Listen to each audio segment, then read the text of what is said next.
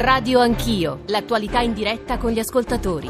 Non demordete mai dalle vostre idee. Se ne siete convinti, mantenetele fino all'ultimo. Camilleri secondo me è stato uno scrittore così amato, forse veramente il più amato da tutti gli italiani, perché era vicino al cuore della gente, era vicino alla realtà, era vicino alla situazione di tanti cittadini comuni. Ho campato facendo sempre quello che più mi piaceva non ho rimorsi, non ho rimpianti. Leopardi diceva, lingua mortal non dice quel che io sentivo in seno. Credo che Camilleri con sua, l'invenzione della sua della lingua abbia cercato di colmare questo stacco fra quello che uno sente e quello che riesce a dire. Ciò che ha fatto Camilleri secondo me è testimonianza di come l'incontro fra culture sia sempre fra culture e fra esperienze culturali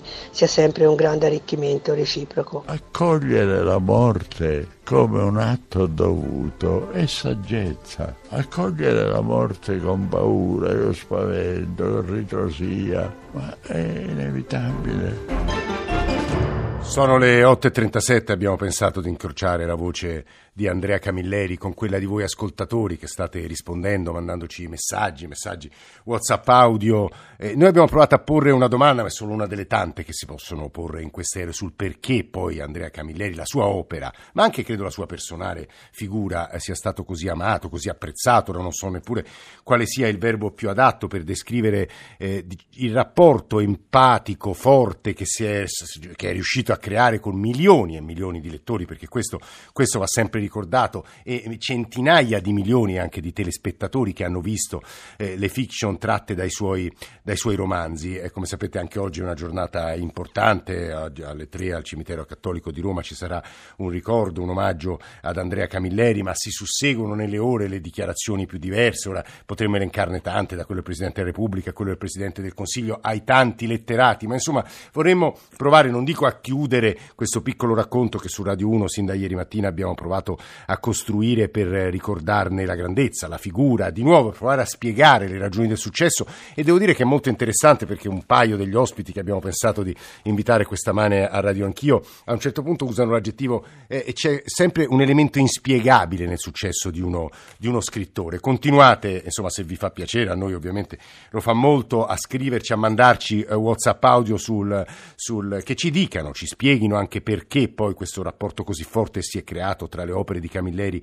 E eh, voi eh, lettori o voi telespettatori o voi ascoltatori, è stato anche un grande uomo di, di radio e di teatro eh, Andrea Camilleri, continuate a farlo 335 699 2949 per i vostri sms per i vostri WhatsApp, per i vostri eh, WhatsApp audio che devo dire toccano un po' tutti eh, gli aspetti di quella che ieri mattina poi appena abbiamo saputo della notizia della morte eh, abbiamo provato a definire eh, una personalità veramente versatile. Noi vorremmo provare a ragionarne con uno dei maggiori eh, storici della lingua eh, critici del nostro paese che ha insegnato a Parigi, ha insegnato a Yale, ha insegnato alla Normale di Pisa e soprattutto era un amico e stamane si schermisce in un'intervista al Fatto Quotidiano e risponde in sostanza non, non esageriamo, non l'ho scoperto io in realtà e poi eh, racconta insomma, del suo rapporto ma ovviamente entra anche nel merito dell'opera di Andrea Camilleri e mi riferisco a Salvatore Silviano Nigro, professore buongiorno, benvenuto.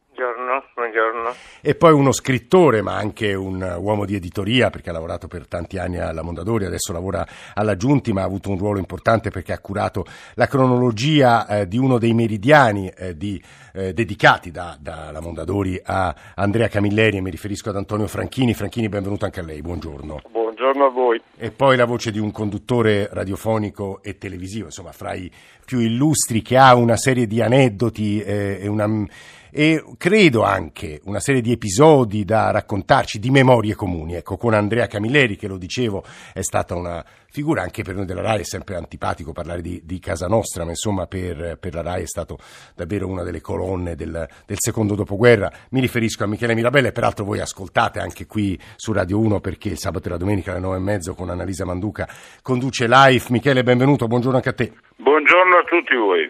Allora, Salvatore Silvano Nigro, io Comincerei da lei tornando sulle domande, su alcune delle domande che le vengono poste stamattina da Camilla Tagliabue e che a mio avviso meritano di essere ascoltate anche appunto da chi ci sta ascoltando, ascoltando adesso. L'ha scoperto lei Camilleri, professore?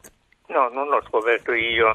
Io sono stato per 25 anni uno scrittore a piedi pagina, cioè nel senso che io ho accompagnato tutti i, i libri che Camilleri ha pubblicato da Sellerio con, con i miei risvolti e quindi non l'ho scoperto io. Diciamo che sono stato il primo a sostenerlo perché quando io ho cominciato a, a, scrivere per Camilleri, Camilleri era del tutto ignorato dalla critica ufficiale eh, era considerato uno scrittore che per aver successo non poteva essere un grande scrittore. Ora il grande merito che ha avuto Camilleri è di aver portato alla lettura strati della società eh, del, di questo paese che da anni e anni non, non leggevano più e, e, da qui è nato un grande amore, una grande passione fra i, i lettori e lo stesso autore. Si sono integrati e aiutati a vicenda. Lei dice un'altra cosa eh, a nostro avviso importante, cioè la sua capacità di creare una letteratura che si ponesse, quasi facesse da ponte, ma insomma lo stava dicendo adesso, tra la letteratura alta, fra mille virgolette, e la letteratura di consumo, di nuovo fra mille virgolette, cioè grande letteratura ma popolare, proprio questo l'elemento. Io direi che lui ha preso la letteratura cosiddetta popolare e l'ha trasformata in grande letteratura, cioè lui ha dato una dignità enorme a un genere letterario che veniva considerato minore e periferico, ma soprattutto per fare questo si è inventato un mondo tutto suo a partire da, dalla lingua. Quando dicono che Camilleri scrive in dialetto siciliano è una, una, un'approssimazione è un po' ridicola. Camilleri si è inventato una lingua nuova, il vigatese, cioè si è inventato un paese, si è inventato gli abitanti di questo paese, si è inventata la lingua di questo paese. Senza questa lingua eh, non esisterebbe Vigata. Mm, professor Nigro, eh, molto prima che diventasse Camilleri era un ottimo conferenziere, cioè frequentava i convegni della letteratura siciliana, era un grande affabulatore e questa è una cifra che è rimasta sempre, giusto? Guardi, io ho conosciuto Camilleri molto prima che diventasse Camilleri. Esatto. Avevo, avevo, circa vent'anni, eh, ero un, un, giovane aspirante ricercatore universitario e frequentavo i convegni universitari. E a questi convegni qui in Sicilia veniva spesso invitato Camilleri, eh, che non era molto amato dal mondo accademico perché mentre eh, le relazioni dei professori erano estremamente noiose, le, relazioni che faceva Camilleri erano divertenti, eh, erudite, ma di una erudizione che diventava racconto, erano recitate, cioè, eh, e, lui, lui, parlava come poi ha, ha, scritto i suoi romanzi, cioè già eh, a quell'età, prima che nascesse Montalbano, aveva già inventato la sua lingua. Professore, l'ultima domanda per il momento, però resti con noi perché sa, la sua voce e testimonianza è preziosa. Eh, Camilleri giallista. Non dico che abbia reinventato il giallo, lei stamane elenca una serie di grandi scrittori italiani che hanno usato il giallo e parla di, di Sciascia ovviamente, ma parla anche di Gadda, attraverso anche un investimento linguistico non, non secondario. Professore, questo è un elemento importante, di nuovo credo. Ma guardi, già Leonardo Ciaccia diceva una cosa importantissima, il giallo non è un genere letterario, ma è una tecnica di, narra- di narrazione. Eh, quindi poi, il giallo può essere grande letteratura eh, e può essere letteratura anche mediocre. Eh, ecco, diciamo che, che Camilleri è riuscito a fare di un genere considerato periferico e minore grandissima letteratura, ma l'aveva già fatto anche Leonardo Ciascia. Leonardo Ciascia ha scritto dei gialli che non sono dei gialli veri e propri, sono dei gialli che utilizzano una tecnica eh, di un genere letterario, ma poi sono gialli metafisici. Esattamente, questo, questo, e questa è, è, una notazione, credo, di grande importanza. Antonio Franchini, dicevo, scrittore, ma anche eh, uomo di editoria. Ci sono due domande, avendo curato la cronologia del meridiano eh, di eh, Camilleri, dedicato a Camilleri, conosce ogni meandro diciamo, del suo percorso biografico e letterario. Ci sono due elementi, credo, importanti. Il primo, eh, Andrea Camilleri, scrittore. Lei da scrittore e da, insomma, persona che esplora e cerca anche come scout quelli che diventeranno gli scrittori. Se vuole aggiungere qualcosa alla descrizione che faceva il professor Nigro e poi di nuovo avendo percorso davvero i meandri di questa biografia ci sono degli aspetti che meritano e che magari sono stati passati un po' sotto silenzio nelle mille analisi di queste ore che meritano di essere fatti emergere appunto Franchini.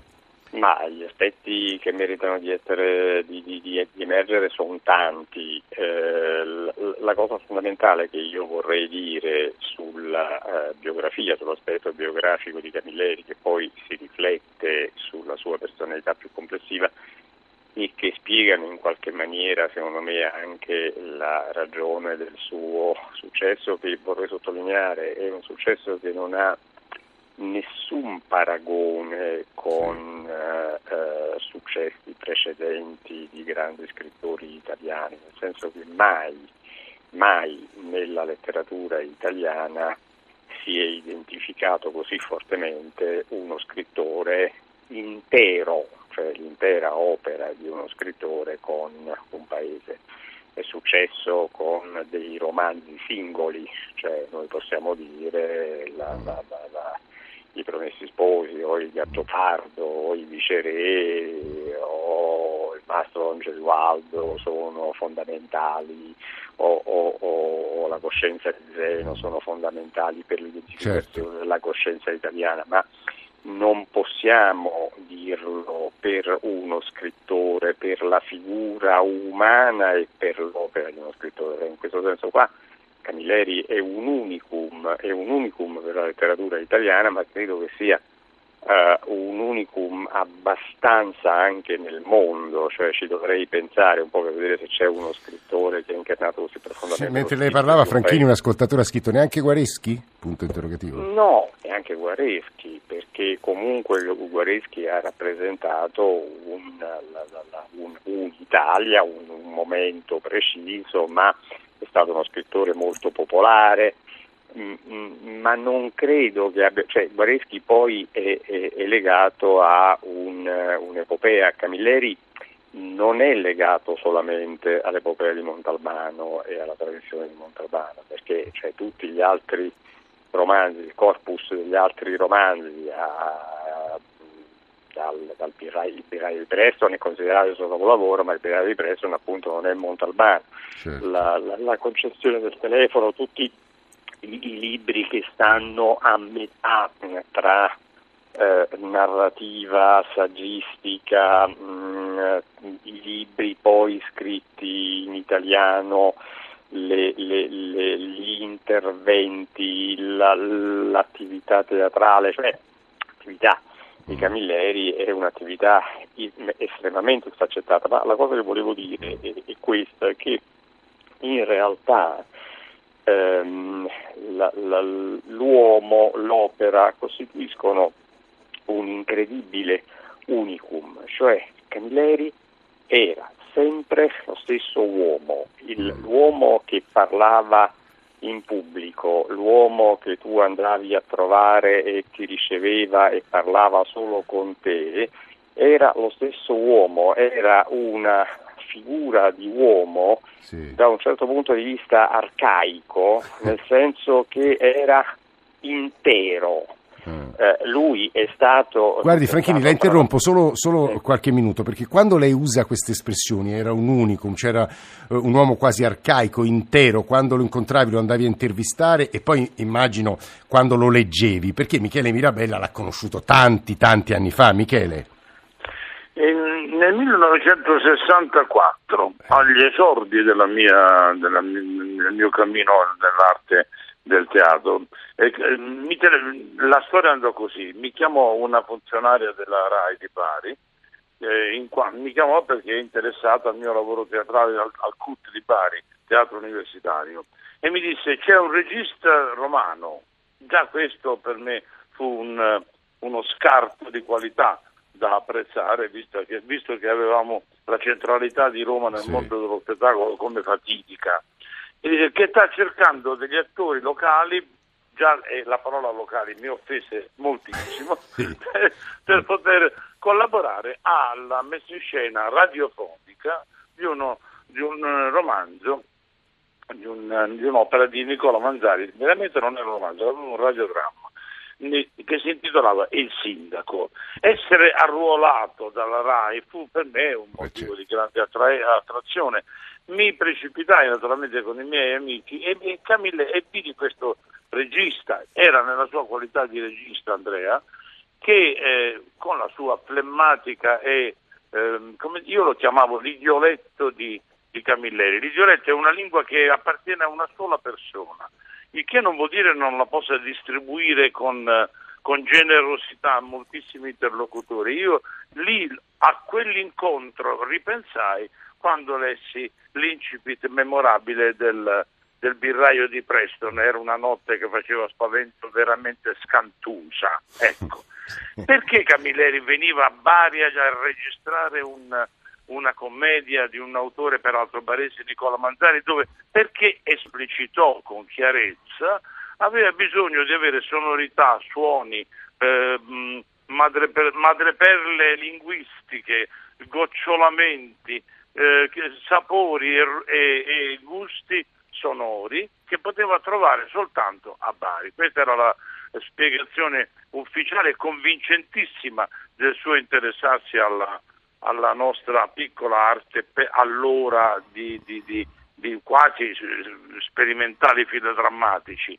Io rimasi molto colpito, non conoscevo Camilleri, ero un ragazzo, avevo vent'anni, non lo conoscevo ed era il mio esordire alla RAI, negli studi radiofonici della RAI, con un regista romano, che poi romano non era per Eh, niente, appunto. come avemmo modo poi di appurare, perché diventammo amici, grazie alla sua straordinaria musicalissima cantilena fonetica che era parte integrante di questo suo idioletto, di questo suo gergo privatissimo.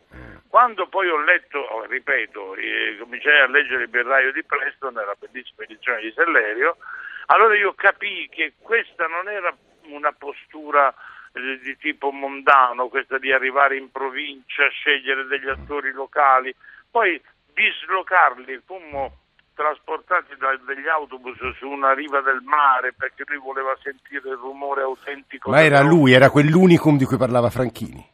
Eh sì, lei aveva- lui aveva bisogno di questa atmosfera sonora. Ora io, il- il- i tecnici borbottavano, disse ma ce ne potevamo stare in studio, abbiamo centinaia di dischi con effetti sonori Certo. di tutti i tipi assolutamente perfetti. No, non ci sarebbe divertito Andrea, perché? Perché il suo tempo più prezioso veniva distillato nella meticolosa pratica della conoscenza dei nuovi.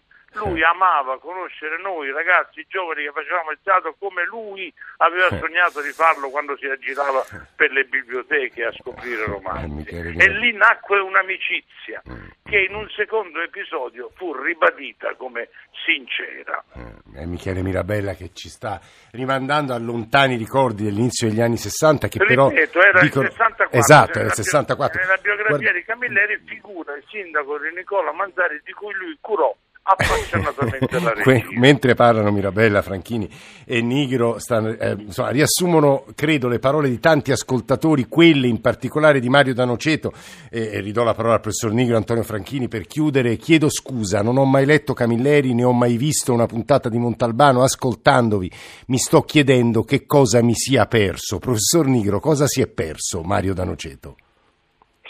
Si è, persa una, eh, mh, quasi unica, nel senso che leggere Camilleri è, è un- uno spazio enorme, è una grande lezione di, di- di etica civile, eh, è una grande lezione letteraria ed è una- un, un- grande eh, approdo umano. Eh, vorrei ricordare che Camilleri è stato un grande scrittore, ma è stato anche un grandissimo uomo. Ecco, questo forse è un aspetto che va ribadito, professor Nigro. È stato un uomo con delle capacità empatiche, anche una sincerità umana, ma anche una capacità di stare nelle cose del mondo e partecipare, anche criticato posso stamane. Eh, raccontare un piccolo episodio mm, Volentieri. non lontano Eh. nel tempo, anzi abbastanza recente, Eh, quando um, a Siracusa eh, il Camilleri ha recitato il suo monologo straordinario con, con un, un, pubblico eh, enorme, una quantità di gente mai vista in un teatro greco. Eh, eh, io venne saturnato da un ragazzino che aveva 12-13 anni che voleva assolutamente incontrare Camilleri. questo ragazzo era cieco eh, e si faceva leggere il romanzo di Camilleri dai suoi compagni, eh, quelli che lo accompagnavano, e, e, voleva andare a ringraziare Camilleri. Non fu possibile perché la folla era tale che non fu possibile raggiungere eh, appunto Camilleri e questo ragazzo era messo in un angolo che piangeva. Allora io mi sono fatto dare il numero di telefono eh, lo, l'ho passato a Camilleri, Camilleri l'ha chiamato, l'ha tenuto per un paio d'ore a telefono e poi, le, e poi lo ha invitato a casa sua. È Salvatore Silvano Nigro, insigne italianista, e insomma ci ha raccontato anche il suo rapporto con Camilleri. Antonio Franchini, scrittore, uomo di editoria, se vuole chiudere lei un minuto e mezzo. Ma eh, voglio chiudere appunto dicendo questo, che mentre l'uomo novecentesco è noto per essere eh, spezzato, per essere, appunto lui era uno studioso di, di Camilleri, uno nessuno di, di, di, Pirandello. Eh, di Pirandello eh, e centomila, voglio ribadire questo fatto che Milleri era, era, uno, era uno nel senso classico del termine, ehm, era una specie di, come si dicevano i greci, Zeus monofron, cioè Zeus che ragiona con una sola mente e però aveva eh, compassione dell'uomo nel senso letterale del termine, nel senso che capiva cioè non era, eh, non era un'unità altra e alta che stava ah, da un'altra parte rispetto all'umanità, era un, un'unità immersa nell'umanità. Eh. e questa secondo me è una cosa assolutamente eccezionale, io non l'ho ritrovata in nessun altro. Antonio Franchini, Salvatore Silvano Nigro, Michele Mirabella, grazie anche da parte degli ascoltatori per, non soltanto per l'analisi che ci avete, ci avete offerto, ma anche per i ricordi e le parole molto nobili, alte, crediamo, che ci avete lasciato nel parlare di Andrea Camilleri. Apriremo la terza parte di Radio Anch'io con i messaggi di voi ascoltatori, con le parole attraverso gli audio che ci state mandando e che, se avete voglia, ovviamente dovete continuare a mandarci. Ascolteremo la voce di un altro eh, conoscitore profondo della, eh, di Camilleri della storia della letteratura siciliana, della Sicilia, e cioè Matteo eh, Collura. 335 699 2949 per sms, whatsapp, whatsapp audio. Tra l'altro la storia era importantissima nell'opera, nel lavoro di Camilleri e noi dopo eh, aver aperto con Camilleri eh, lasceremo qualche minuto per il ricordo di una pagina di storia molto importante e con la quale chiuderemo Radio Anch'io stamane. E ci risentiamo subito dopo il GR1 delle 9.